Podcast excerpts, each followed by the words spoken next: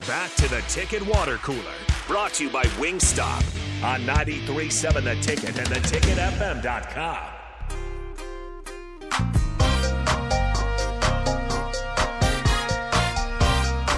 We're back here on the Ticket Water Cooler, one final segment leading you up to the happy hour, and we're talking all Nebraska football. How could we not after Nebraska's thrilling 14 to 13 victory over Rutgers? I was thrilled. I had fun. Hey, Anthony Grant killed a guy. Yeah, you know, he pretty much did. didn't Anthony Grant pretty much killed a guy. Luckily, he got look, look. It's not great because the dude did get hurt, but he got up and he walked off under his own power. I don't know how he's doing. He's definitely in concussion protocol. he? Yeah, I would But assume so. uh, yeah, he's he's you know walking, which is good. and maybe he'll be the last defender to try to angle Anthony Grant out of bounds because Anthony yeah, was not he's having not that. he's not No. going out of bounds. Can't I don't- slow step your way over to the sideline. with He's it. uh, I think he wants to go through you, and he kind of did.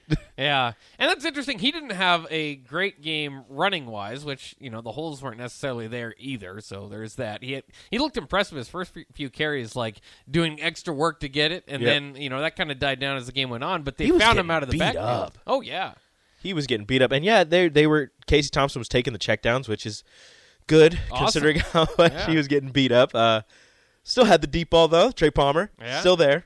Uh, so I, I I really like the checkdowns to to the tight ends, the receivers running short routes, and the running backs coming out of the backfield. Uh, it was it was something different that we hadn't seen in a little bit because they've been going mostly you know medium to long passes, and it was it was good to see that they made adjustments to kind of counter the pressure that Rutgers was bringing. I mean, they bring they bring a blitz. You you know send the running back out, just dump it off to him real quick, let him do some some damage in the open field. You know, quick adjustments only allowed the field goal and uh, held for the rest of the game. How did you did you like the uh, the kind of use of, of cornerback, the rotation there? Obviously, you got a young cornerback getting burnt. You have to wonder, you know, if he if he didn't start and, and he's now the starter. They Mm-hmm. released the depth chart. Um, is you know, would they even have had that touchdown drive?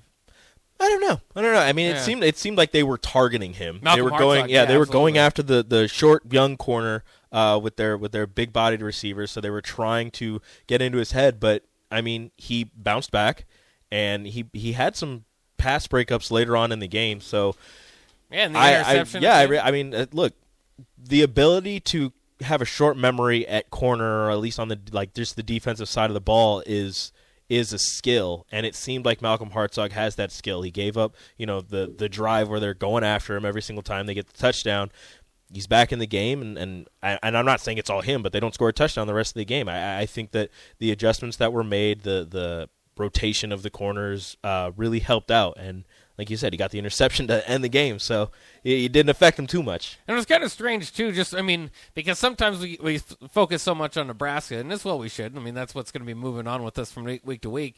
Um, but what did you think about? And, and I wonder. I think Noah Vedral probably re-aggravated an injury, or maybe it Probably. was the several incompletions he had in a row. But Evans, He was getting hit too. Evan Simon didn't did not bring a spark. No. that was not the. no, they were quarterback trying like sneak that worked. three separate quarterbacks. Yeah. They're just rotating people in left and right. It was very weird for Rutgers, but I mean, they were trying something. It just wasn't working. Their offense is not. uh, Their offensive coordinator got fired, I believe. Right, yeah. so he's getting replaced. Um, Ill, or no, not Indiana fired their offensive line coach Yeah, and run game coordinator. and run game coordinator. So look at that. Nebraska's leaving a str- uh, a- just a, a terror. just destroy anybody just- they What are play. you doing, Nebraska? because Uh, I mentioned this during the break. Northwestern, Georgia Southern, and Oklahoma are now one and eleven after beating Nebraska. Indiana's fired the run game coordinator, and, and, and Rutgers Fired has their fired their offensive offensive coordinator. coordinator. the week after. So, Oklahoma got boat raced by 30 their last two games. Georgia Southern won the second game after they played Nebraska.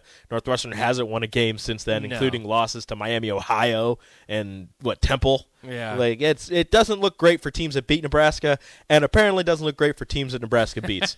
North Dakota, I don't know what North Dakota's doing. Yeah, I'll have we to should check, check I'll have in to on check North up on them, Dakota. see how they're doing. probably dead in a ditch somewhere, considering everybody else. what is going on?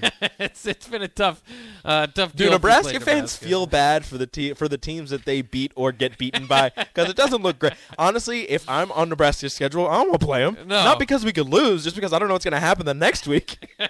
We've got some sort of death touch on. them. There's something going on.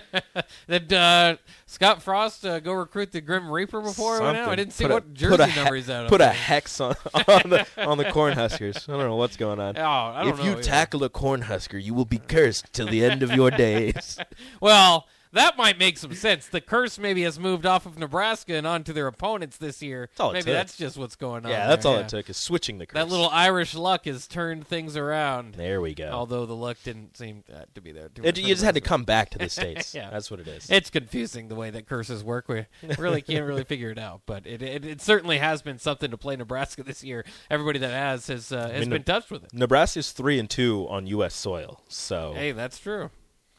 over 500. Over 500, which is now the program mantra. The goal is anything over 500. It feels like. If you had to take a plane and fly for more than 10 hours, it doesn't count as a game.